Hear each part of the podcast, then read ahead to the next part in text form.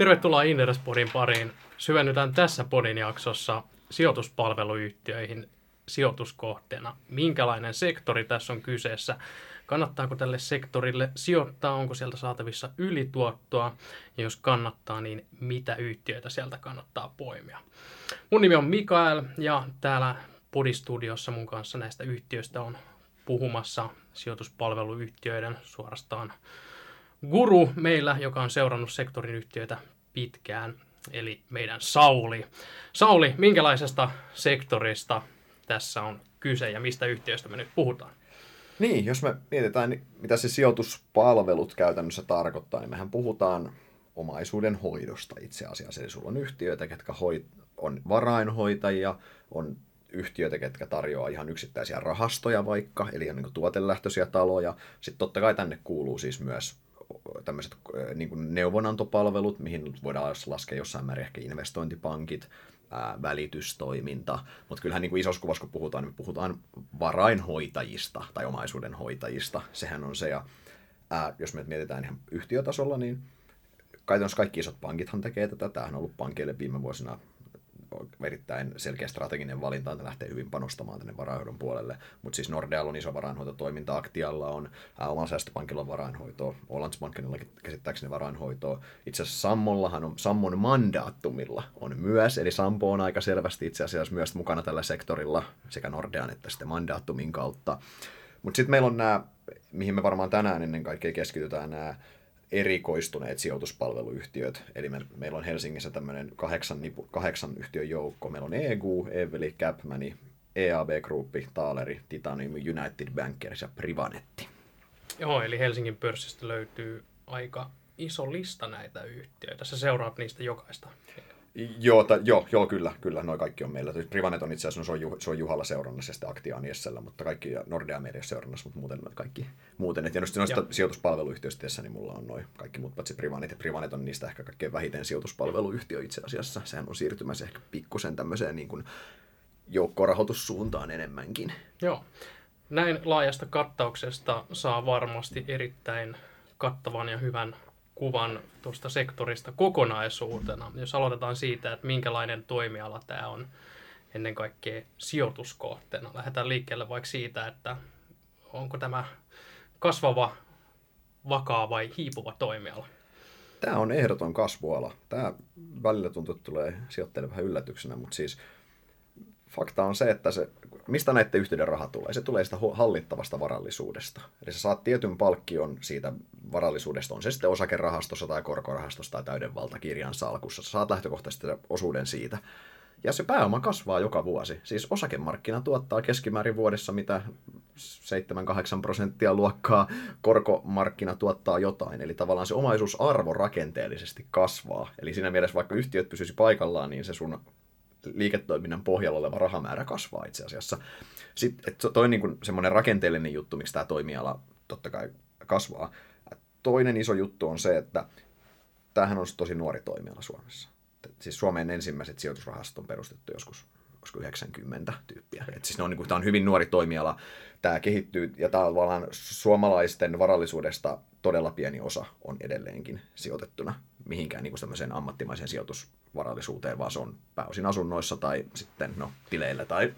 Tuo on aika jännä, että on niin nuori toimiala, kun sitten taas yleinen mielikuva ja miten mielletään, että on hirveän konservatiivinen van ja vanha ja, ja tota, vanhakantainen toimiala. Et niin siis siinä mielessä, että kyllä niin kuin pankkitoiminta on ollut olemassa niin kuin ikuisuus, ja kyllä pankkien on aina tavallaan tämmöinen jonkunnäköinen neuvonantopalvelu kuuluu, mutta jos mietitään niin kuin tätä, ihan tätä niin kuin sijoituspalvelua, niin siis näistäkin meidän seuraamista yhtiöistä, niin just Catman on perustettu, olisiko 90 ehkä. Evli on muistaakseni, onko se 85 perustettu, United Bankers 86 muistaakseni, mutta nämä on tota to, to, to, ikäluokkaa nämä yhtiöt, yhtiöt on siellä. Mutta se tosiaan se vielä, että kun tämä on nuori toimiala, ja Suomessa, Suomi on hyvin alikehittynyt markkina mun mielestä tässä, että Suoma, niin varallisuudesta pieni osa on täällä, niin jatkuvasti yhä isompi määrä varallisuutta siirtyy myös tämmöisen ammattimaisen hoidettavan varallisuuden piiriin siinä mielessä, että se myös siellä on semmoinen toinen rakenteellinen tekijä, mikä kasvattaa. Eli mitä vauraampi kansakunta meistä tulee, niin sitä nopeammin nämä yhtiöt kasvaa. Käytännössä näin, ja siis täällä on ihan siis käytännön, ihan siis jos mietitään vaikka, me ollaan kuitenkin, se on ihan fakta, että Suomi on suhteellisen niin pääomaköyhä maa vielä, mutta jos verrataan esimerkiksi, niin kuin, nythän meillä on tulossa ensimmäistä kertaa tässä meidän historiassa tilanne, missä nyky, nykyiset sukupolvet perii näitä suurilta ikäluokilta muutakin kuin punaisen tuva ja perunamaan käytännössä. Ja se, tämähän on ihan, tämä tulee olemaan, niin kuin esimerkiksi, tämä on hyvin pitkä trendi, mutta tämähän tulee olemaan semmoinen, että kun sulle yhtäkkiä tuleekin se vanhempien kerrostaloasunto jostain kantakaupungista, niin se on oikeasti aika arvokas. Sitten kun se tulee sulle käteiseksi, niin mitä sillä tehdään sen jälkeen? Sitten sulla alkaakin yhtäkkiä kiinnostamaan, mihin sä sijoitat tuommoisia summia itse asiassa. Et siinä mielessä tavallaan se, että se, sekin tukee sitä, että nämä on ne kaksi isoa kasvuajuria, mitkä tällä alalla on. Ää, no, nojen tekijöiden myötä jo niitä ala itse asiassa kasvaa yli 10 prosenttia vuodessa. Okay. Mutta se, mikä vetää tätä toiseen suuntaan, on se, että palkkiotasot laskee koko ajan rakenteellisesti. Ja tämähän jokainen, siis tämä näkyy ihan niin kuin jokaisen sijoittajan arjessa.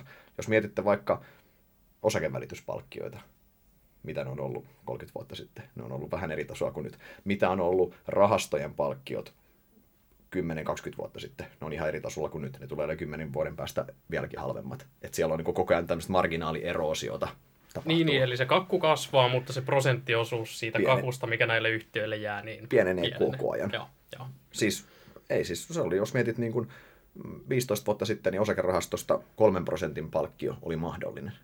Nyt 3 prosentin palkkio, niin kuin sitä pyytää ne kaikkein röyhkeimmät, ketkä, ketkä niin kuin semmoiset, ketkä niin kuin, kenelle ei ole pitkällä aikavälillä hirveästi tulevaisuutta alalla. Että yksikään valistunut sijoittaja ei maksa sulle 3 prosenttia mistään perinteisestä osakerahastosta enää, vaan se fi on ehkä puolitoista prosenttia luokkaa. Mutta tämä, on tosiaan se, mutta no, no, on niin kuin se, että ehdottomasti kasvuala. Itse, it, siinä ei ole niin kahta sanaa. Kasvaa hyvinkin voimakkaasti. E, entäs sitten, jos, jos tota, se prosenttiosuus pienenee, niin, niin tota, miten tämän sektorin kannattavuudet? Perinteisesti hyvin kannattava sektori. Tarkoittaako tämä sitä, että niin kuin marginaalit on paineessa tulevaisuudessa? No ei se varsinaisesti sitä, siis niin kuin sä sanoit, että tämä sektorihan on, tämähän on todella kannattava. Siis Suomessa sijoituspalveluyhtiöiden keskimääräinen liikevoittomarginaali on jossain 30 prosentin luokkaa plus. Siis se on, niin kuin, tämä on ihan, välillä tällä toimistolla, kun kuuntelee jotain, että puhutaan jostain perusteollisuudesta siellä, että 10 prosentin liikevoittomarkkina. Täällä, täällä toimialalla 10 prosentin liikevoittomarkkina on katastrofi, se on niin huono. siis, täällä, siis, täällä siis parhaat toimijat, joku, jotkut tyyppejä meidän seuraamista yhtiöistä, vaikka EU tai Titan, niin me pääsee yli 50 prosentin liikevoittomarkkinalle. Kyllä pankkiirit osaa itsellensä palkkiot laskea. Mutta ei siis todella kannattava sektori. Ää, tämähän, tämä toimiala, jos joku, niin skaalautuu. Koska Aivan. siis, jos sulla on jos ajatellaan ihan esimerkkiä, yksinkertaisen kautta, sulla on Suomi-osakerahasto. Sulla on vaikka jo, jollain näistä taloista, sanotaan, että vaikka, vaikka Taalerilla on Suomi-osakerahasto, niillä on siellä 50 miljoonaa rahaa. Niin sen kulut, sen rahaston hoitamisen kulut on täsmälleen samat kuin osuuspankilla Suomi-rahastossa, mutta osuuspankilla on Suomi-rahastossa 1,4 miljardia, muistaakseni. Eli jos sitten molempien palkki olisi vaikka puolitoista prosenttia, niin OP saa sitten Suomi-rahastostaan sitten, mitä sitä nyt tulee, siitä tulee jotain yli 15 miljoonaa palkkioita, ja Taaleri saa sitten sitä omastaan 750 000 palkkiota, mitä siitä tulee Aivan, aivan. Eli tavallaan siis, eli se skaalautuvuus on ihan älytön, niin se tuotteiden koko luokka kasvaa. Eli sinänsä siis e, se, että kun toimiala kasvaa ja markkinoilla tai ne tuo, palkkioiden tasot painuu, niin se ei tarkoita automaattisesti sitä, että hintataso et, tai että kannattavuudet laskisi. Niin, eli vaikka tämä on tavallaan niin kuin huippuasiantuntijaosaamisen myyntiä, niin tämä toimiala on onnistunut rakentamaan sen ympärille sellaisen bisnesmallin, joka on ihan äärettömän skaalautuva. Kun taas jos verrataan vaikka mä seuraan IT-konsulttiyhtiöitä, jotka on myös huippuosaajabisnestä viime kädessä, mutta kun ne myy niin kuin tunti tunnista niin kuin asiantuntijan resursseja, niin se ei ikinä skaalaudu kuin, niin kuin 10-20 prosentin kannattavuuteen. Jos ne, niin kuin... Ei, mutta joo, joo, ei, toi, on, toi on ihan, toi on ihan toi on tosi mielenkiintoinen kulma, koska se on just näin, että näillähän on, siis, näillähän on se, että se on aina prosenttihinnoittelu käytännössä, osuus siitä hallintaista varasta. Oletko sitten niin osakerahastossa tai täydessä valtakirjassa, sulla on pankkiiri neuvomassa sua, niin mm. pankkiiri ottaa sen prosentin siitä sun X miljoonasta, mitä sä oot sinne tuonut tavallaan. Mutta mm. samalla tavalla noiden konsulttien pitäisi saada tietyllä tavalla su- suhteessa sitä liikevaihdosta tietyllä tavalla, Toi, mikä kuulostaa aika hullulta, se logiikka olisi noin, että okei, nyt mä konsultoin niin kuin firmaa, minkä liikevaihto on miljardi, että ne maksaa mulle niin kuin 0, jotain prosenttia siitä liikevaihdostaan, että se olisi sama hinnoittelu. Niin se ei ikinä tulisi kyseeseen. Ei. Tai, tai itse asiassa toimialalla kyllä puhutaan IT-alalla tästä, mutta mut mutta siitä vaan puhutaan ja se on käytännössä niin kuin tosi vaikeaa, koska ihan asiakkaat suostu siihen. Mm. Mutta tavallaan finanssi, finanssipalvelualalla se on niin kuin normaali, normaali standardi ja, ja, ja tavallaan aika selkeä. Toi, on se myös asiakkaan näkökulmasta aika selkeä ja läpinäkyvä hinnoittelumalli.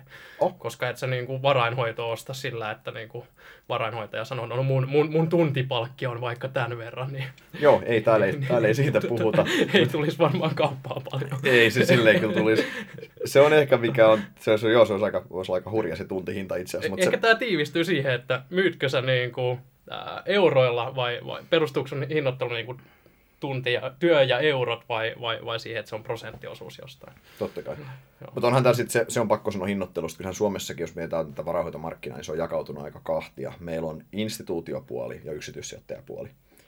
Ja siinä välissä on sitten niin kuin, äh, varakkaat yksityishenkilöt jossain. Mutta siis Joo. se instituutiopuoli, sehän on Suomessa ihan ultrakilpailtu. Meillä on Suomessa pieni joukko todella isoja instituutioita mistä nyt isoimmat on Ilmarinen ja Varma ja nämä, ne on painanut Suomen Instagram-kentän hintatason ihan naurettavan matalaksi. Siellä niin kuin kilpaillaan ihan superohuilla marginaaleilla, ihan niin kuin itse asiassa Pohjoismaidenkin mittakaavassa on todella kilpailtu puoli, mutta sitten taas ennen kaikkea se yksityishenkilöiden puoli, niin siellä sitten hinnoittelu liikkumavara on merkittävästi enemmän ja siellä se kannattavuus on korkeampi. Siis yhden näistä yhtiöistä, viitti sanoa kenen, mutta, kenen, mutta yhden, yhden tota, toimitusjohtaja sanoi mulle aikana, että tämän alan suurin riski on se, että kun yksityissijoittajat oppii niin kuin tinkaamaan yhtä hyvin kuin instituutiot, niin sitten tämä toimiala on, niin kuin, ja se on ihan totta itse asiassa, make sense tavallaan, koska jos instituutio hinnoittelu löytäisi läpi kaikkialle, että me puhuttaisikin, että osakerahastosta ei saakaan 1,5 prosenttia, vaan siitä saa niin kuin 0,15 prosenttia tai 0,2, niin se peli muuttaisi aika paljon.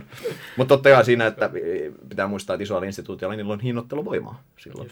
Ne on tuomassa sinne, ne on tuomassa sinne voidaan ne kymmeniä miljoonia tai niin kuin näin, Joo. ne ei ole tuomassa sinne niin kuin tuhansia tai kymmeniä tosi euroja vaikka, niin se, se on selvää, että... Joo.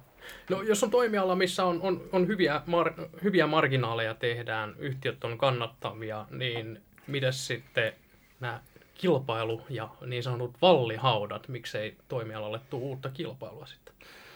Mitkä on suurimpia vallihautoja? Semmoisia niin kuin semmoisia Warren Buffettin tyyppisiä semmoisia kestäviä vallihautoja, niitähän tällä toimialalla ei ole. Tämähän on, tämähän on hyvin raakaa bisnestä siinä mielessä, että siellä joka päivä koko toi Suomen Wall Street, eli Aleksanterin katu ja Vallilla sitten, niin ne menee sinne töihin kilpailemaan samoista tuotoista käytännössä. Sitähän se on. Jokainen tietää, että osakemarkkinoilla esimerkki, mikä on selkein esimerkki ehkä, niin jonkun pitää hävitä, että toinen voi voittaa niin kuin indeksin. Ja sitä indeksiä, sehän on se graalin malja, mitä kaikki jahtaa, se indeksin voittaminen käytännössä, ylituotto. Niin se, se on tavallaan, siis se on ihan äly, se ei, ei ole mitään semmoista taika kaavaa, millä se ylituottoa saat vuodesta toiseen automaattisesti. Se on, henki, tämä on henkilöbisnes, se on yksittäistä henkilöistä kiinni. Meillä on Suomessa joitain salkunhoitajia, kenen track recordi on ihan fantastisen hyvä, minkä takia heidän rahastot on pärjännyt vuodesta toiseen, he tekee varmasti jotain oikein käytännössä. Sitten totta kai sulla on niin pankkiiripuolella, sulla on varmaan, niin kuin mutta nekin on henkilö, henkilösuhteita taas, mutta pankkiirilla on se asiakkaiden luottamus, tai luottamusbisnestä. Kun sulla on se asiakkaiden luottamus ja saat sen asiakkaan, se seuraa sua mihin vaan käytännössä. Koska sulla voi olla kymmeniä vuosia yhteistyösuhde heidän kanssa. Ja he, niin sä oot hoitanut heidän perheen varallisuutta tai näin.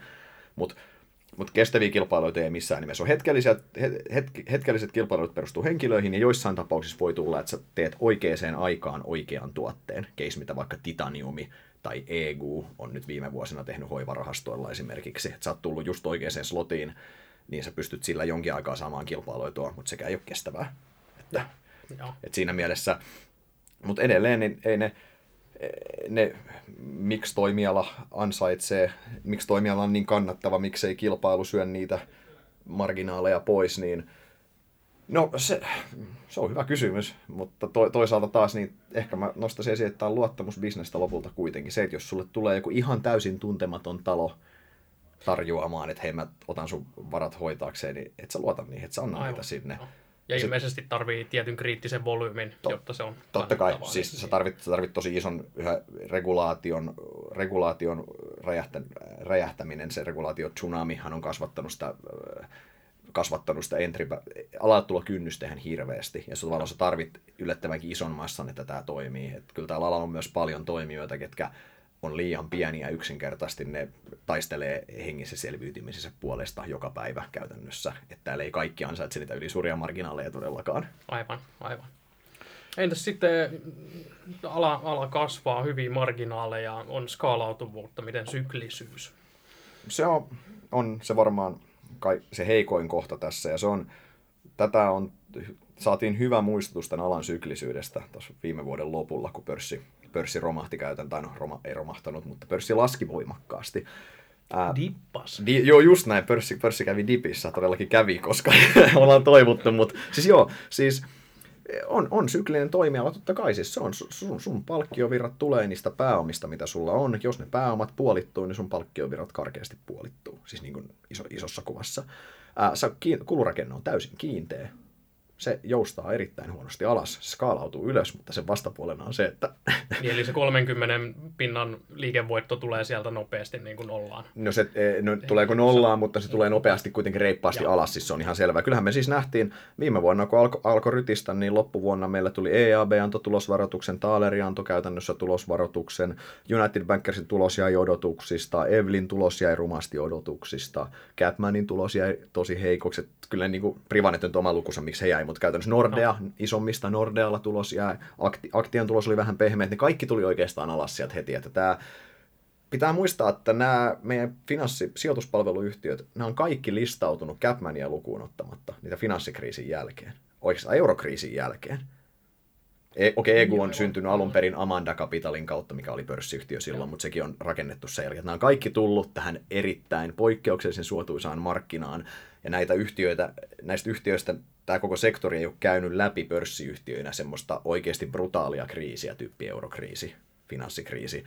Et se on sijoittajien hyvä pitää mielestä kaiken tämän niin kuin hyvän takana on se, että jos menee huonosti, niin näillä menee oikeasti huonosti. On syklisiä yhtiöitä. Joo, joo.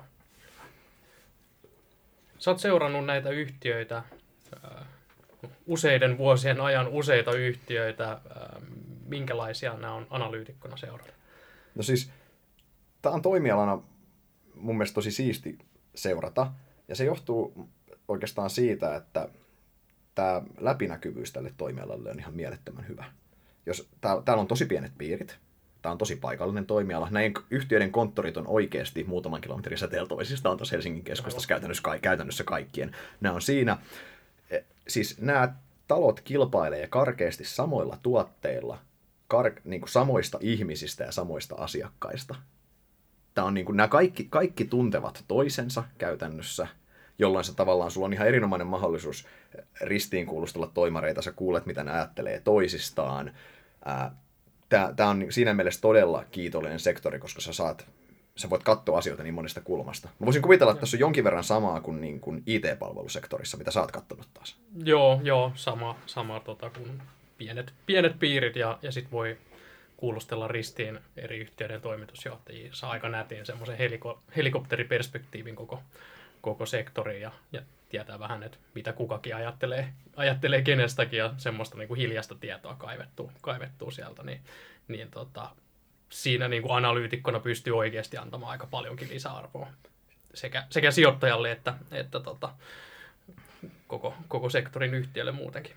Niin, on sulla siis, kun sulla on vaikka tässä nämä kaikki kahdeksan firmaa siihen päälle nämä vielä nämä isot pankit, ketkä osittain tässä, niin sulla on kaikki, kaikki kertoo sulle mielipiteensä, mihin toimiala on menossa. Kaikilla on kantaa, strategia, mikä ottaa kantaa toimialan trendeihin. Sä voit niitä vertailla toisiinsa.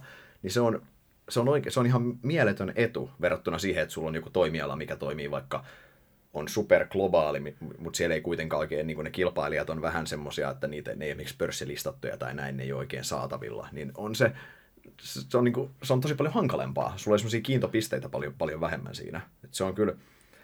Sitten totta kai siis sit läpinäkyvyydestä vielä tällä toimialalla, sekin on tosi hyvä, että tämä toimialahan regulaation, kiitos regulaation, niin sehän pakottaa kertomaan omista tuotteistaan tosi läpinäkyvästi. Niin parhaimmillaan tällä toimialalla sä pääset tuotetasolle mallintamaan liikevaihtoa. Ja kun titaniumi on ääriesimerkki. Titaniumin liikevaihdosta 85 prosenttia tulee yhdestä tuotteesta, siitä, siitä kuuluisesta hoivarahastosta, niin mä pystyn mallintamaan sitä hoivarahaston yhden tuotteen kehitystä, jonka perusteella mallinnan sitä koko firmaa. Tämähän on ihan poikkeuksellista analyytikkona, että sä pääset noin diipille tasolle. Yhtä lailla siis jollain, tai sitten joku EGU, milloin tuotetarjonta vähän isompi, tai, mutta se ei kuitenkaan ole mikään ihan ääretön, vaan siellä on niin kuin nippu tuotteita, millä on merkitystä, niin mä pystyn myös siellä mallintamaan tuotetasolla sitä ja sen kautta rakentaa sen mallin. Ja se on tosi, yleensä analyytikko joutuu tekemään hirveästi oletuksia, niin täällä alalla joutuu tekemään paljon vähemmän niitä itse asiassa Joo. mallinnuksessa, mikä on Joo. sinänsä tosi kiitollista. Ja ilmeisen paikallinen toimiala, ettei tarvi niin kuin hirveästi Suomen rajojen ulkopuolelle, ulkopuolelle tota, niin kuin analyysissä ja arvioidessa yhtiöitä katsoa. Ei, siis kilpailu on käytännössä täysin paikallista siinä mielessä, ne, no onhan sulla totta kai niin isot pankit näissä kilpailussa myös mukana, mutta ne on, no, no Danske onhan sekin suomalainen, vaikka se onkin Niin pitää olla toimija. lokaali presenssi. Just näin, sun pitää olla lokaali presenssi. Täällä on tosi vaikea osallistua näihin karkeloihin niin täysin ulkopuolelta. Totta kai sun pitää maailmalta, Suomi ei tässä, näissä, näissäkään asioissa määrittele maailman trendejä, sun pitää ne toimialan trendit ja ne katsoa muualta, mutta se niin kuin, esimerkiksi kilpailija-analyysi tehdään puhtaasti kotimaassa kyllä Joo, siinä joo. mielessä. Että se on kyllä niin kuin, edelleen, edelleen siis siinä mielessä niin on, on, on, on ihan loistava sektori seurata, koska tässä pääsee niin syvälle ja tämä konkretisoi sen, että miten sillä analyytikon omalla työllä voi tehdä sitä lisäarvoa, mistä sä mainitsit. Sä voit oikeasti sillä, sillä tonkimisella ja groundworkilla, sillä niin kuin ja, kovalla jalkatyöllä voi oikeasti tehdä tosi, tosi paljon lisäarvoa. Ja se on, niin se on siinä mielessä kyllä, kyllä tykkään.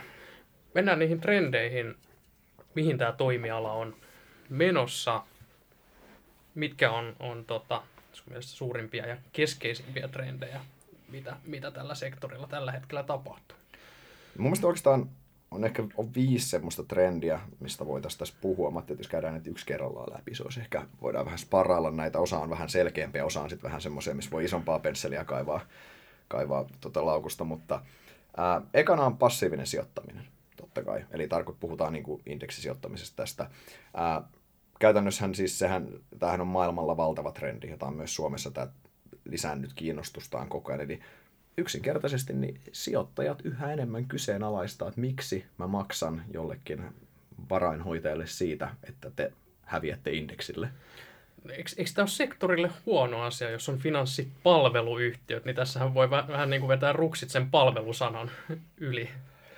No tietyllä tavalla joo, mutta sitten taas, sitten taas mennään, mennään siihen, siihen että et se on paljon muutakin kuin sitä absoluuttista sen alfan tai ylituoton Joo. perässä juoksemista. Me by the way puhuttiin tästä Interest Podissa numero 17 Juhan kanssa, se kannattaa kuunnella, otti tarkemmin tästä, mutta siis lyhyesti niin ää, se, että varsinkin jos sanotaan, että sulla voi olla, meillä voi olla hyvin eri tuottotavoitteet. Meillä voi olla eri varallisuustaustat, meillä voi olla eri, tavallaan se, että se voi olla, että sulla on hirveä halu ottaa riskiä ja sä haluat tavoitella niin kuin, sä oot, valmis ottaa korkeat riskiä haluat korkeat tuottoa. Se voi olla, että mä haluan taas suojella mun pääomaa. Ja kyllä se varainhoitajan pitää vastata siihen huutoon ihan sille, että kuinka paljon mulle, millainen allokaatioratkaisu mulle tehdään. Aivan. Sinnehän aivan. laitetaanko- Eli kaikkia ei voi laittaa samaan Ei, ju, ei, ei. Ja just se, että mikä on, se auttaa mua tiedostamaan sen mun riskinsietokyvyn toisaalta, että mä nukun yöni hyvin sen kanssa. Mä voin toisaalta ulkoistaa myös sen mun kaiken päät. Mä voin, että mä haluan helppoutta ja vapautta näistä asioista. Että ei mua kiinnosta nämä raha-asiat. Niin mulla on joku, kenen mä voin luottaa siinä. Kyllähän Joo. sehän on palvelua parhaillaan, että se ei tarkoita, että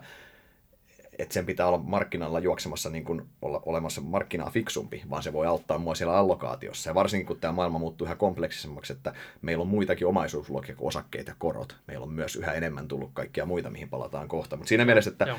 se palvelu, palvelua kyllä voi tarjota tuolla niin varainhoidon puolella, mutta tietyllä tavalla se, että ne tuoteratkaisut on yhä useamman passiivisia. Otetaan ETFiä tai näitä, koska managerit ei pysty todistamaan, että he pystyvät tekemään ylituottoa käytännössä. Siis, no, toimiala, siis faktahan on se, että enemmistö managereista häviää indeksejä. Ja totta kai häviää enemmistö, koska ne maksaa ne kulut siellä välissä. Niin asiakkaat on oppinut kysymään, että mistä niille Yes. varainhoitajille maksetaan. Asiakkaista tulee koko ajan fiksumpia. Yksi iso asia tässä on läpinäkyvyyden lisääminen. Rakas internet on toinen, regulaatio on toinen, mitkä on auttanut siinä. Ja just näin sijoittajat osaa kyseenalaistaa ja tähän suuntaan mennään. Mutta tämä on niin kuin ihan valtava trendi, tämä passiivinen sijoittaminen. Tämä ei ole, mä uskon, että tämä tulee Suomessa vielä kiihtymään. Mä uskon, että toi S-Pankin, minkä linjan he on ottanut tähän, mä uskon, että S-Pankki tulee olemaan semmoinen yksi iso tekijä, mikä tulee niin kuin kiihdyttämään ja vauhdittamaan tätä Suomessa itse asiassa yllättävän paljon. Mutta onko se hyvä vai huono trendi näille sektorin keskisuurille yhtiöille vaikkapa? No sanoisin, Näille, että mitä sä seuraat No näille, mitä seurasin, niin se on, sanoisin, että se on ehkä ne, se on neutraali, neutraali trendi siinä mielessä, että sanotaan, sanotaan, että se on näin, että niille, kenen, kellä on huonot tuotteet, tämä on erittäin huono juttu, koska se on parempi, että sun sijoittajat ei kysele kysymyksiä, mutta niillä, kello on hyviä tuotteita, niin tämä on se syvä asia. Koska silloin Joo. tavallaan sä voit sanoa, että hei, sun pitää maksaa meille, koska me tehdään näin hyvää duunia ja toisaalta myös niille ehkä se hinnoittelu kestää enemmän päivänvaloa siinä mielessä. Mutta tämä niin kuin, Joo, ja edelleen tämä sektorilla on niin paljon niitä pääomia, että vaikka se niin passiiviseen sijoittamiseen siirtyy koko ajan enemmän tai sinne, niin kyllä siellä sitä kakkua riittää jaettavaksi siellä toisella aktiivisellakin puolella. Joo.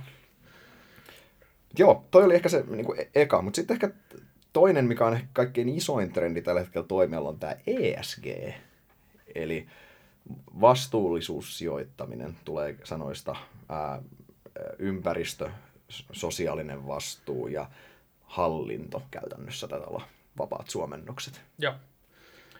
Mitä se tarkoittaa näiden yhtiöiden kannalta? Vai onko se vielä, vielä tota tämmöistä yleisä puheen tasolla olevaa juttua vai, vai mitä, mitä niin kuin käytännössä, miten tämä käytännössä ajaa, ajaa näiden yhtiöiden liiketoimintaa tällä hetkellä? No siis tämähän on, tämä on finanssisektorilla tämä merkitys on tuntuu, että tämä on viimeisen niin muutaman vuoden aikana käytännössä räjähtänyt, miten iso juttu tästä on tullut. Eli jos lähdetään niin vähän pragmaattista ajattelemaan, tota, niin meillä on maapallolla aika iso ongelma, ilmastonmuutos, mikä tämä on niin keskiössä. Ennen kaikkea tämä, musta se on niin se keskeisin asia, että tuo, toi, se il- ilmastonmuutos tässä kuitenkin, eli se environment-sana on mun mielestä se isoin tässä noista, väheksymättä noita muita, mutta se, niin meillä on siinä valtava ongelma, mikä siis no, jon, voi jopa uhata niin kuin ihmiskunnan olemassaoloa pitkällä aikavälillä, eli puhutaan oikeasti puhutaan ongelmasta. Niin, ja, eli, eli sillä varallisuudella on hirveästi väliä, jos maapallo tuhoutuu. No siinä vaiheessa se on, se on aika irrelevanttia, mutta siinä mielessä, että eh, meillä on ongelma ja sitten tavallaan finanssisektori alkaa osa, ottamaan sitä paikkaansa siinä, siinä niin kuin, Sen ongelman on- ratkaisemisessa. Niin. Ja siis Joo. se on eri, sehän on siis, mitä se käytännössä tarkoittaa, että finanssisektori ottaa yhä aktiivisempaa roolia näissä. Ja siis sehän on ihan valtavan hieno juttu, koska finanssisektorilla ne pääomathan on siis, nehän on ihan mielettömän isoja. Siis me puhutaan niin kuin miljardeista, kymmenistä miljardeista, sadoista miljardeista, siis siitä jo tuhansista miljardeista se mittakaava, ja he, mitä, mitä al, pääomia he liikuttelee täällä. Ja heidän sijoituspäätökset oikeasti, ne voi, niin kuin, ne voi oikeasti, ne vaikuttaa, niin kuin, niillä on ihan valtava vaikutus, mitä he voi Niin tehdä ne oikeasti siellä. vaikuttaa siihen, mihin teollisuus kehittyy ja, Siinä, ja, ja talous kehittyy. Ja, siinä vaiheessa, kun finanssi, finanssipalvelusektori tai ylipäänsä, siis kun puhutaanko finanssisektorista, että pankkisektori tulee tähän mukaan, niin pankit toteaa, että joo, että he ei enää, niin kuin, nyt karikoiden, mutta pankit toteaa, että he ei enää, niin kuin, että he ei enää niin kuin, halua, halua niin kuin, la- lainottaa tai he ei niin kuin, halua rahoittaa näitä tota, jota, vaikka, vaikka kivihiiliyhtiöitä. Se on vähän, vähän hankalaksi menee sen jälkeen heidän elämä. Siis ihan, tai se, että he, he päättää lähtee niin kuin yhä enemmän tukemaan vaikka uusiutuvaa energiaa tai näin, niin oikeasti sinne mittakaava on vaan niin valtava, millä tämä sektori on siinä mukana.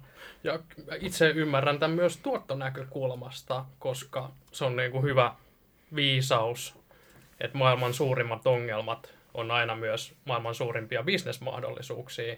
No, tässä meille on yksi maailman suurimpia ongelmia. Ne yhtiöt, jotka tulee seuraavien vuosikymmenten aikana niin kuin ratkaisemaan tätä ongelmaa tehokkaimmin, tulee myös todennäköisesti olemaan seuraavien niin kuin vuosikymmenten arvokkaimpia ja menestyneimpiä yrityksiä. Et, et, et, et kyllä siellä niin kuin tuotto, tuottopuolellakin varmasti niin kuin mahdollisuuksia löytyy. On, on, ja siis on se selvää, että vas- vastaavasti siellä toisella puolella siis niitä on riskien hallintaa myös. Et sulla, on niin kun, sulla puhutaan bisneksistä, vaikka nyt nämä hiilin on varmaan ihan ääriesimerkki bisneksenä, niin se on niin kun, on ihan järkyttävät riskit, että eri hallitukset, ku, käytännössä nyt puhutaan, niin kuin hallitukset kilpailee, kuka kieltää niin kuin hiilen käytön nopeiten. Niin ei se, niin kuin, sehän on sille bisnekselle ihan niin kuin järkyttävän huono tilanne. Että se haluaa niin kuin, omistaa tuommoista bisnestä, koska sen, niin kuin, sen arvo on todennäköisesti laskevalla trendillä. Et Tämähän ei ole niin kuin, et siinä mielessä tämä on niin kuin kaikki täysin, niin kuin, tämä on täysin loogista, niin kuin sanoit, että tämä ei ole mitään, että tämähän ei ole niin kuin, moni kuvittelee joskus, että tämä on, niin kuin, tämä on joko tai, tuotto tai vastuullisuus. Niin monessa asiassa nämä menee itse asiassa käsi kädessä. Joo, Ja siinä mielessä niin kuin sektori toimii täysin, täysin loogisesti tässä. Mä itse ajattelen niin, että tavallaan nämä asiat huomioimalla, mikä on se optimi, milloin niin kuin finanssiala kiinnostuu, on se, koska me kuitenkin katsotaan, finanssiala katsoo kuitenkin vaan tuottoa ja riski, tuottoriskisuhdetta. Se on just näin. Jos ESGtä huomioimalla pystytään parantamaan tuotto-odotusta ilman, että riski nousee, rahat liikkuu. Jos pystytään pienentämään riskiodotusta ilman, että tuotto, riskiä ilman, että tuotto-odotus heikkenee, finanssiala liikkuu. Se on, se on ei, toi on loistava tiivistys. Näin, näinhän, näin, näinhän se menee. Se, missä tämä ESG näkyy eniten tällä hetkellä, on ennen kaikkea instituutiopuolella jo. Instituutio on ottanut kaikkein nopeiten tässä roolia. Se on täysin ymmärrettävää, koska instituutiossa sä olet vastuussa muillekin kuin itsellesi, jolloin tavallaan myös sillä managerilla on se insentiivi, että sä et halua olla selittelemässä, miksi sä olet just sijoittanut jonnekin hiiliyhtiöön tai jonnekin, kenen governance ei ole kunnossa, mikä käyttää lapsityövoimaa jossain tai muuta. Sä et halua olla niin kuin, sä, sä, kun sun, sun on työpaikka riskinä ja näin, mutta myös tämä jalkautuu yhä selkeämmin myös yksityissijoittajien puolelle siinä mielessä. Ilmeisesti nyt on, ja ainakin oikein kun yleisessä katukuvassa, niin on huomannut, että jonkun verran tullut myös tähän liittyviä tuotteita kuluttajille näiltä yhtiöiltä. Koko, koko, ajan, tulee, koko ajan tulee tuot, tuotteita näihin liittyen, liittyen. siis tulee ja tulee niin kasvavassa, kasvavassa määrin käytännössä tulee. Et se on siinä mielessä finanssisektori vastaa huutoja, taas, taas se tulee siitä, sijoittajat haluaa, sijoittajat on tietoisia tästä ongelmasta, he haluaa osallistua, he miettii, miten he voi osallistua. Hei, kappas, finanssisektori keksii ratkaisun, että hei, meillä on tämmöinen ESG edistävä rahasto, mikä, millä sä voit omilla rahoilla osallistua tähän. Ei taas, niin kuin, he taas vastaa yhteen, yhteen megatrendiin. Tämähän on megatrendi siinä mielessä itse asiassa, joo. joskin vähän niin kuin negatiivisessa mielessä ehkä asia, mutta, mutta joo, mutta siinä mielessä tämä on, tämä on Tämä on, ja mä oon siis, mä, oon, mä sanoin aikaisemmin, että mä oon oikeasti tosi iloinen, että finanssisektori ottaa roolia ja kantaa. Mun mielestä se on ollut aina vähän outoa, että finanssisektori on ollut historiallisesti tosi passiivinen näissä asioissa. Finanssisektorissa on normaalisti ollut, että jos sulla on firman isoimmat omistajat ollut rahastoja, niin ei ne rahastot ole oikeastaan niin kuin osallistunut päätöksentekoon. Ne on ollut siellä semmoisia niin kuin äänettömiä yhtiömiehiä tavallaan. Ja on hyvin harvinaista, että äänestänyt tai edes hyvä, että käynyt yhtiökokouksissa, vaan he on toiminut kumileimasimena. Mutta nyt tavallaan yhä enemmän myös oot sä sitten niin passiivinen tai aktiivinen, että se ei ole, se ei ole siitä edes kiinni, niin sä otat roolia ja sä kannat sitä omistajan vastuuta. Siitähän siinä on kysymys. Ja se on mun mielestä tosi terve ja hyvä trendi. Me nähdään tätä ihan Suomessakin, että meillä on yhä enemmän niin kuin näiden tyyppien, nä, lukee näiden yhtiöiden vuosikertomuksia ja nämä yhä enemmän tai vastuullisraportteja, nämä listaa siellä, että kuinka monessa yhtiökokouksessa on käynyt ja mihin he on äänestänyt ja miten he on osallistunut. Tämä on omistajuutta, omistajan, omistajan vastuu on mun mielestä alleviivattava sana tässäkin mielessä, että Joo. Hieno juttu, että sektorit menee eteenpäin tässä. Sitten kolmas, kolmas asia trendeissä on vaihtoehtoiset sijoitusluokat mun mielestä. Ää, tarkoittaa siis käytännössä näitä korkoja osakemarkkinasta poikkeavia omaisuusluokkia. Kiinteistöt on selkeä, mitä on ollut pidempään, mutta sen ympärille on syntynyt myös paljon muita tyyppiä. Metsärahastoja, energiarahastoja, vaikka tuulivoimaa tai muuta infrastruktuurirahastoja, tämmöisiä erilaisia omaisuusluokkia, mitä on tullut niitä on ajanut kaksi asiaa. Se, että korkotaso on pysyvästi muuttunut käytännössä. Ää, sijoittajat on joutunut etsimään koroille jotain korvaavia tuottoja. Ja miksi sitä ajatellaan jotain metsää tai kiinteistöä, niin ne onkin itse asiassa aika hyvä. Että ne ei ole ihan osakeriskiä, mutta ne, on, ne ei ole kuitenkaan korkoriskiä. Ne on vähän niin kuin hybridi siitä välistä. Ja sä oot okay. niillä pystynyt kompensoimaan sitä riskiä. Ja toinen on se, että pääomamarkkinat kehittyy. Tämä on siis meillä ja maailmalla, mutta pääomamarkkina kehittyy. Pääomamarkkina luo tavallaan yhä enemmän asioita arvopaperistetaan, jonka Aivan. myötä tavallaan pystytään sitten niinku luomaan uusia tuotteita. Tämä on sinänsä täysin loogista, että voidaan niinku arvopaperisoida eri tuotteita. Onko tässä Taaleri ainakin omissa silmissä ollut niinku näkyvimpiä toimijoita Suomen markkinoilla oh. näissä tuotteissa? Taaleri on, Taaleri on, niillä on aika selväkin etumatka itse asiassa tässä. Taaleri on ollut ensimmäisenä täällä pääoma, niin pääoman rahastot on se ehkä yksi trendi, mitä Suom- tai nimi, mitä Suomessa käytetään. Taaleri on ollut edelläkävijänä. Taleri on pystynyt olla, Taleri on tuonut tämmöisiä erilaisia energiatuotteita, tuulivoimaa, aurinkoenergiaa, bio, bio, bioenergiaa, no tämmöisissä rahastoissa, niin Talerilla oli Suomen ekat metsärahastot, Talerilla on myös ollut paljon asuntorahastoja. Taleri on ollut hyvin innovatiivinen tällä puolella, hän pystynyt arvoperistamaan ihan yksittäisiä, itse asiassa he on yksittäisiä yrityksiäkin arvoperistanut, että he on, he on ostanut vaikka tietyn yrityksen ja he on sen ympärille tehnyt rahastoon sitten heidän sijoittajilleen, mikä on sinänsä niin kuin, vähän niin kuin private equity-tyyppistä sijoittamista jo.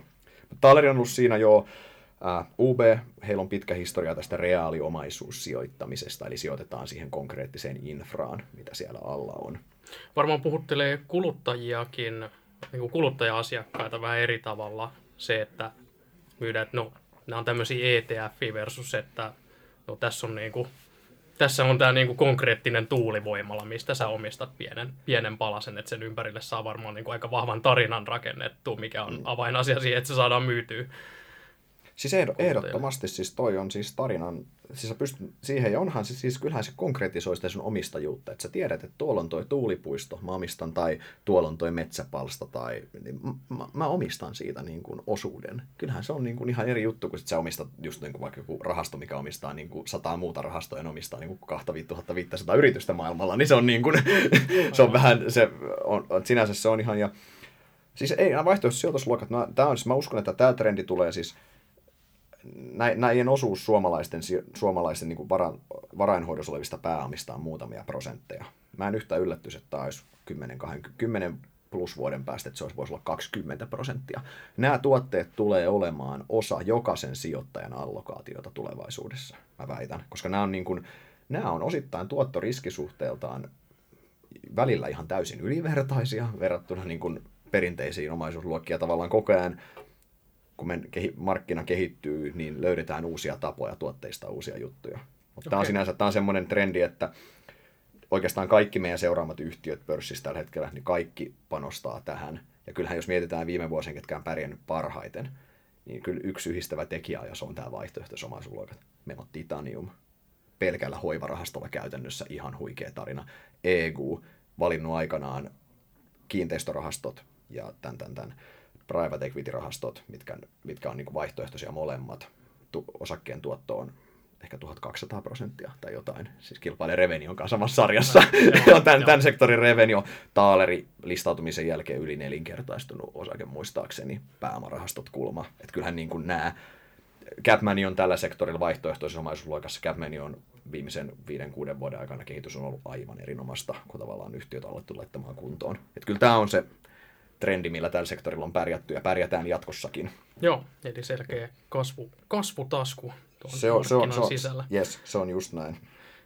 Seuraavana trendinä on oletettavasti digitaalisuus, tai yhtenä trendinä on ainakin digitaalisuus ja digitalisaatio, olettaisin. Kyllä, tämä koskettaa varmaan meitä molempia, koska saattaa sillä, mä, mä oon, mun yhtiöt on siellä ost, ostajan puolella kipu valittaa niitä, että on liikaa kuluja ja sun yhtiöt on sitten sillä myyjän puolella sanoo, että menee niin älyttömän hyvin kuin kysyntää. Tässä on syy ja seuraus. Mut, no, uhka vai mahdollisuus?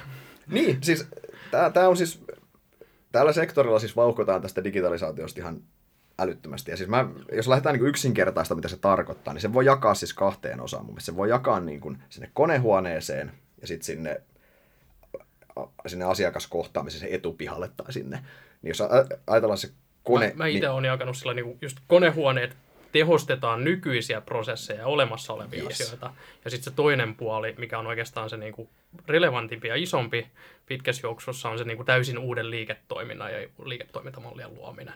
Jes, just se niinku käyttöliittymäpuoli tavallaan. Jes, toi on just se ajatusmalli. Ja siis se, toi on, sä oot ihan oikeasti että siis se, se se konehuoneen, niin t- nyt se on lyhyellä aikavälillä ollut sitä, että suurin kipuilu on tapahtunut siellä konehuoneen puolella, just, että siellä on yritetty saada kuluja alas, ja siellä on siis tämä sektori on ollut tosi laiska digitaalisessa, meillä on ollut, kulu, kulut on ollut aika korkeita, ja on vähän ehkä laiskan pulskeesti eletty ihan rehellisesti. Ei siinä ole, niin kuin, tai ei ole katsanaa, näin on. Siellä on useampi, useampi IT-konsultti tehnyt aika hyviä marginaaleja. Joo, no sen huomaa. Mutta tavallaan täällä on lähetty vähän laiskasti näihin ja sitten ei oikein niin osattu ostaakaan sitä ITtä, niin täällä on sählätty kulujen kanssa ja huolella, mutta ollaan keskitytty sinne konehuoneen kuntoon laittamiseen.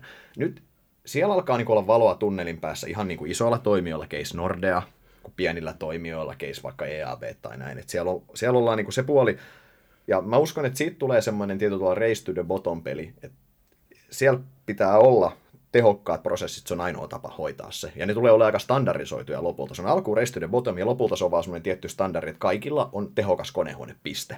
Ja siellä, ei, niin kuin, siellä, on, siellä on differoituminen tulee sit siitä, että jos oot Nordea, on ihan mieletön skaala versus niin kuin pienemmät. Mutta nämä pienemmät toimet varsinkin, niin näillä kaikilla se tulee olemaan niin kuin, että on tehokas konehuone, that's it. Niin se on enemmänkin niin kuin pääsylippu peliin, että se ei ole kilpailuedun lähde. Se on just näin. Pääsylippupeli on erittäin hyvä. Siihen menee vielä jon, jonkin aikaa ennen kuin se on sitä, mutta se tulee lopulta olemaan sitä. Mutta sinänsä se, se, se uusi liiketoiminta, se asiakokemuksen puoli, se on se, missä sanoit uhka vai mahdollisuus. Se on ehdoton mahdollisuus. Sehän on ihan, sullahan on ihan valtavia mahdollisuuksia palvella sun asiakkaita uudella tavalla. Tavoittaa täysin uusia kohderyhmiä. Tästähän siinä on siis tietyllä tavalla ehkä, jos mietitään niin kuin sijoituspalvelun yhtiöitä, jos siitä nyt puhutaan, niin se on ennen kaikkea se uusien asiakkaiden tavoittaminen, se on se jakelu, se pitkän aikavälin potentiaali siellä. Se ei ole niinkään, kun puhutaan varainhoidosta, niin se palvelun laatu, mä, mun on vaikea nähdä, että sillä differoidutaan ihan hirveästi. Raportoinnit ja nämä on ihan nice, mutta se on kuitenkin, lopulta se on kysymys siitä niin kuin tuotosta, mitä sä tarjoat, ja siitä niin kuin tuottoriskisuhteesta, eikö niin? Mutta se, että sä voit tavoittaa täysin uusia sijoittajia ihan niin kuin eri, eri tavalla kuin aikaisemmin, niin siellä on ihan valtavia mahdollisuuksia. Okei, eli, eli, eli vähän niin kuin markkinoinnin automaation ja, ja jakelun, jakelun puolelle mennään. Ka- kaikki ja, tämä, markkinointiulottuvuuteen. Niin mun mielestä on niin se sijoituspalveluyhtiöiden juttu. Sitten jos mennään niin pankkisektorille, niin siellähän tulee se, että kellä on niin näppärimmät käyttöliittymät, miten pankki yrittää päästä sun elämään niin kuin isommin läsnä yömässä, ne yrittää olla sulle niin kuin taloudellisia neuvonantajia, että hei, kannattaako nyt ostaa tota, että sä voisit saada se halvemmalla muualta, tai näin, että sun budjetti on ylitetty kuukaudessa, whatever, pankit voi tehdä tota, mutta se on niin oma pelissä sitten. Mutta edelleen sijoituspalveluyhtiössä, niin jakelujuttu siellä, mutta... Entäs sitten niin kuin uudet fintechit, niin onko, onko niistä niin kuin uhkaa näille, näille toimijoille, mitä sä seuraat?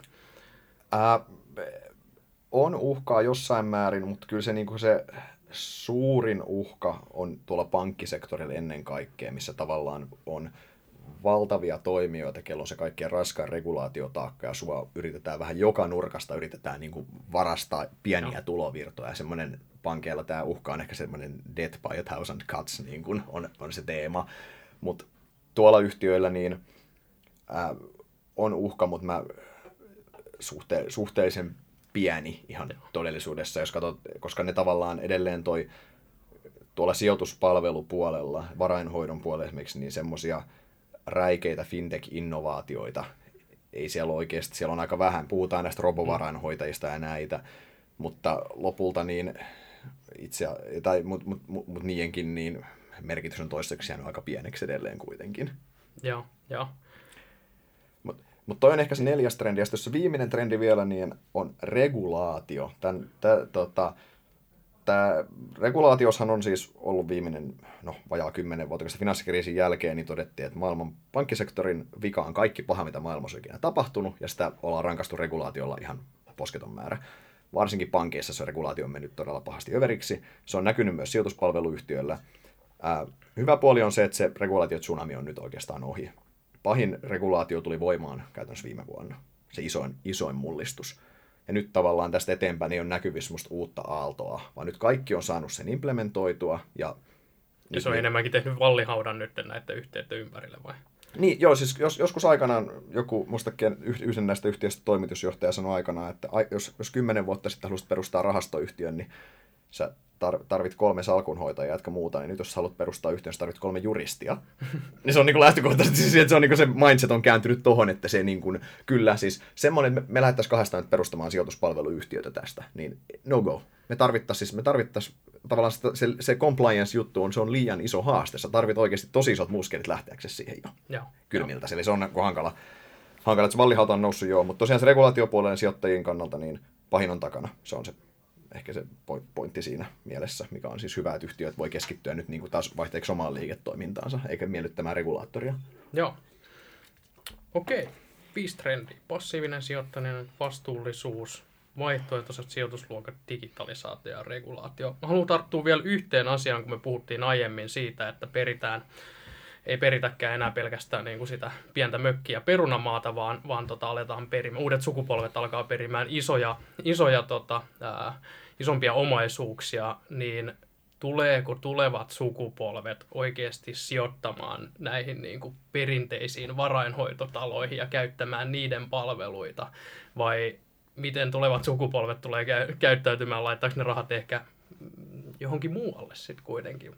Et miten miten tota, nämä tulee pärjäämään. Yksi, yksi tota, tuttu kommentoi vaan tämän sektorin yhtiöitä, yhtiöitä siihen malliin, että et tota, kun oli käynyt, käynyt yhdessä asiakastapaamisessa ja, ja katsonut sitä niin kuin ikärakennetta, että mikä, mi, minkä ikärakenteen asiakkaita tällä yhtiöllä oli, niin totesi, että tähän yhtiöön ei ainakaan niin kuin varmasti sijoita, että et, tota, että tota, kun uusi sukupolvi tulee, niin, niin tota, tämä yhtiö on menettänyt kaikki asiakkaansa, niin, niin miten tämmöinen murros tulee vaikuttamaan siihen? Olettaisin, että, että tota, näilläkin monesta, monilla niin kuin asiakaskunta on, on tota, vanhempaa sukupolvea.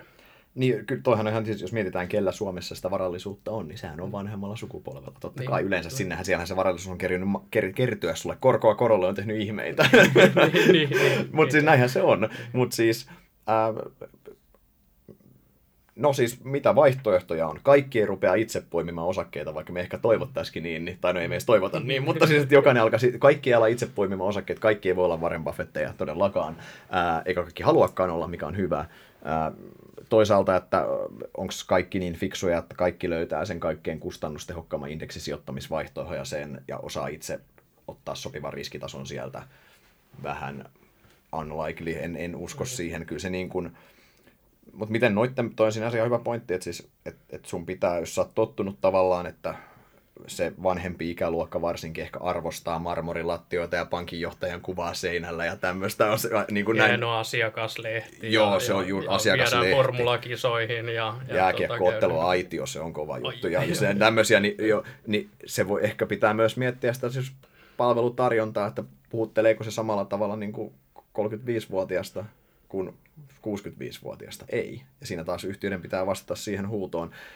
Kyllähän jos sä katsot esimerkiksi isoja, isoja esimerkiksi Nordeaa muista. Nordeahan on niin kuin nuorentunut silmissä, ihan niin kuin siis silleen ulkokehältä katsoen. Nordea. Nordeahan on mun mielestä niin kuin tehnyt esimerkiksi, että Nordeahan on, just, on yrittää olla eri, hyvinkin trendikäs ja on yrittänyt tehdä semmoisen niin nuorennusle- sisäisen nuorennusleikkauksen siinä mielessä, että ei olla enää semmoinen jäykkä semmoinen Gordon Gekko-tyyppinen, vaan yritetään olla semmoinen niin kuin, puhutella yhä enemmän useampaa ihmistä tietyllä tavalla. Tuohon suuntaan sektori varmaan meneekin.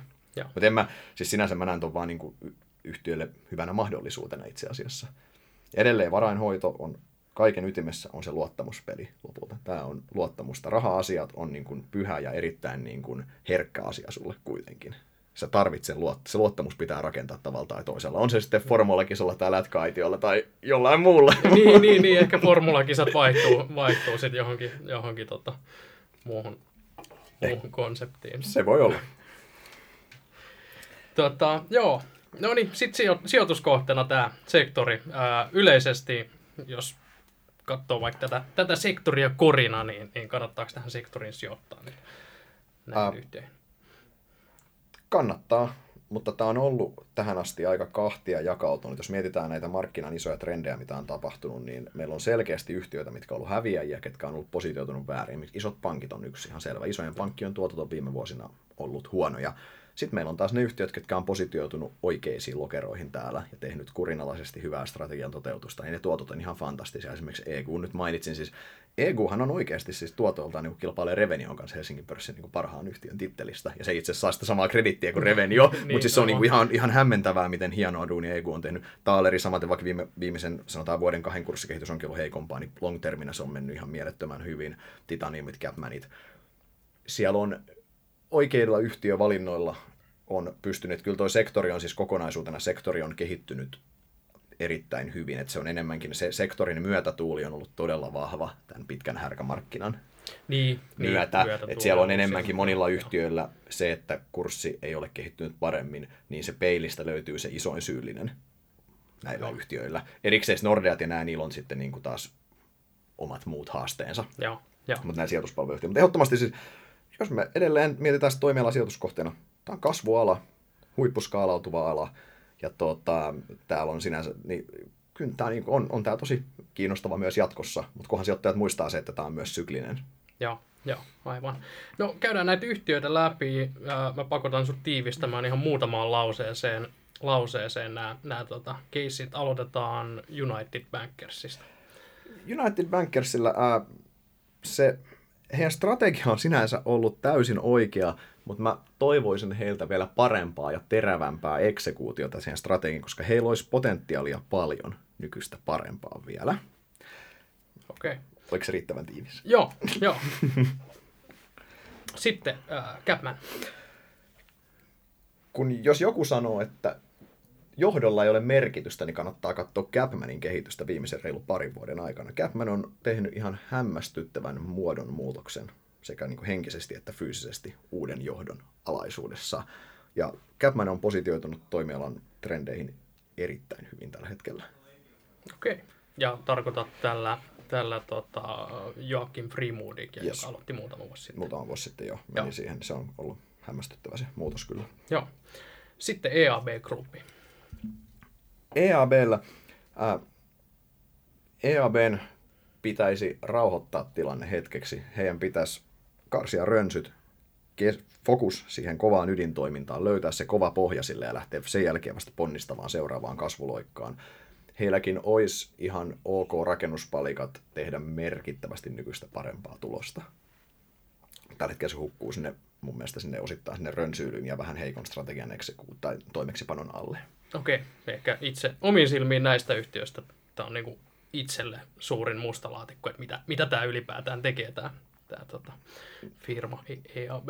Kyllä. Uh, Taaleri.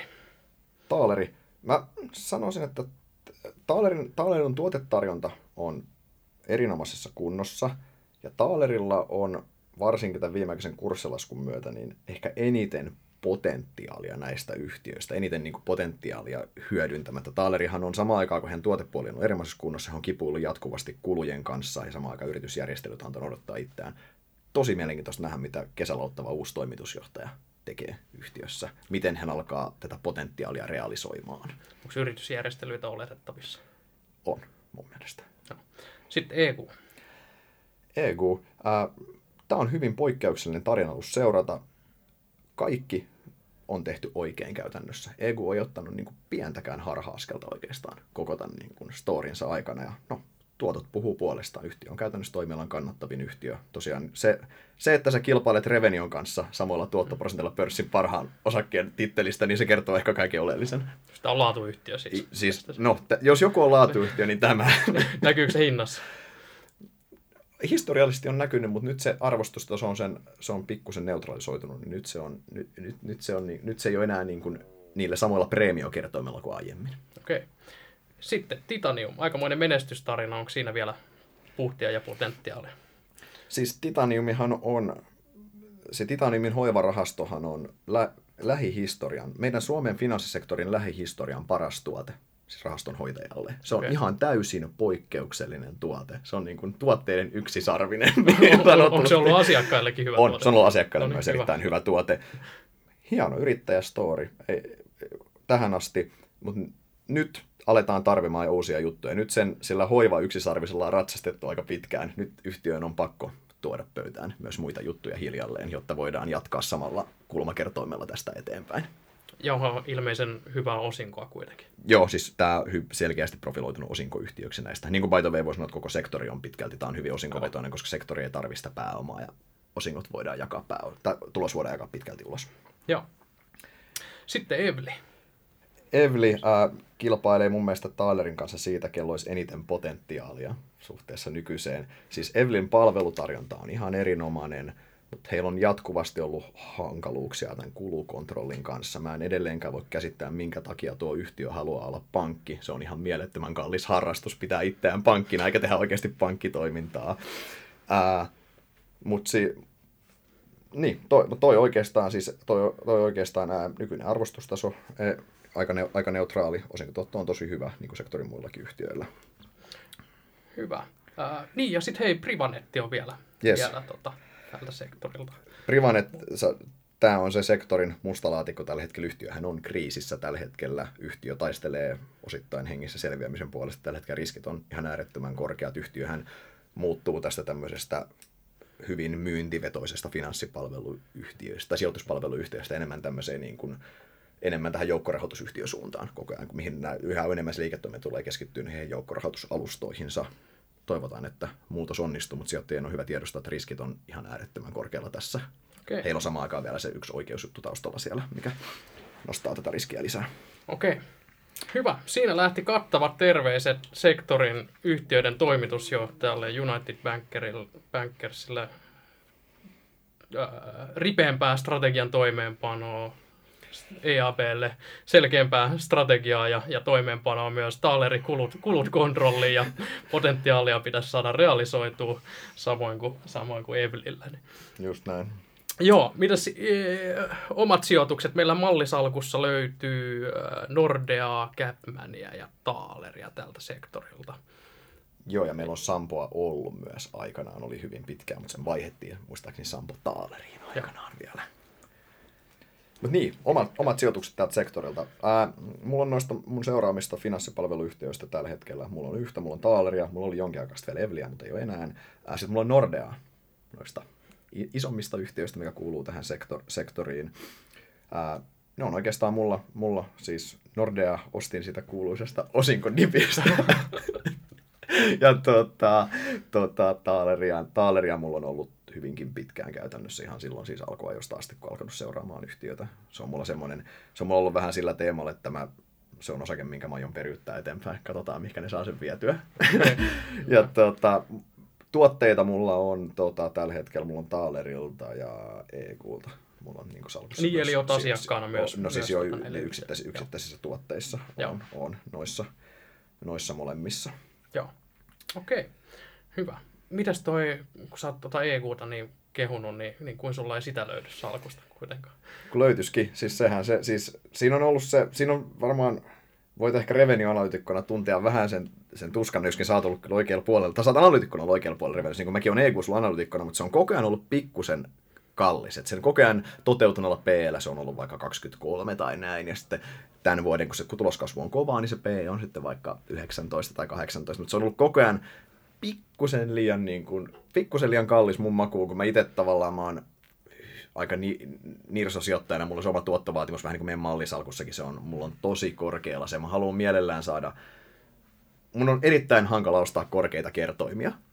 Kyllä, Ja tiedän, tää- tiedän tunteen. Niin, ja tiedän tämä on, se, tunteen. tää on se, miksi mä oon sen E EQ, EQ-keissin missannut itse kokonaan. Erittäin sääli, siis mun pelkästään mun seurannan alkamisen jälkeen niin EQn osake on reilusti yli tuplannut ja siihen päälle sä oot saanut ihan mielettömät osingot, niin Joo. se on yksi niistä, missä on, mitkä on missattu ihan rehellisesti. Su- Suomessahan on kahdenlaisia osakesijoittajia, niitä, jotka on ostanut Reveniota ja niitä, jotka toivoo, että olisi ostanut Reveniota. EQ menee varmaan samaan kategoriaan. Just näin, just näin. Joskin se ei saa ihan niin paljon huomiota, mutta kyllä. Hyvä. Hei, tässä tuli äh, erittäin kattava läpileikkaus, läpileikkaus sektoriin ja, ja tota, mielenkiintoisia poimintoja ja ajatuksia sektorin tulevaisuudesta. Kiitos Sauli tästä setistä. Toivottavasti te kuulijat saitte, saitte hyviä ideoita ja ajatuksia teidän sijoitustoimintaan tästä. Laittakaa meille palautetta tulemaan, mitä itse ajattelette sektorista ja, ja mitä ajatuksia heräsi tästä podista. Kiitos kuulijoille. Kiitos.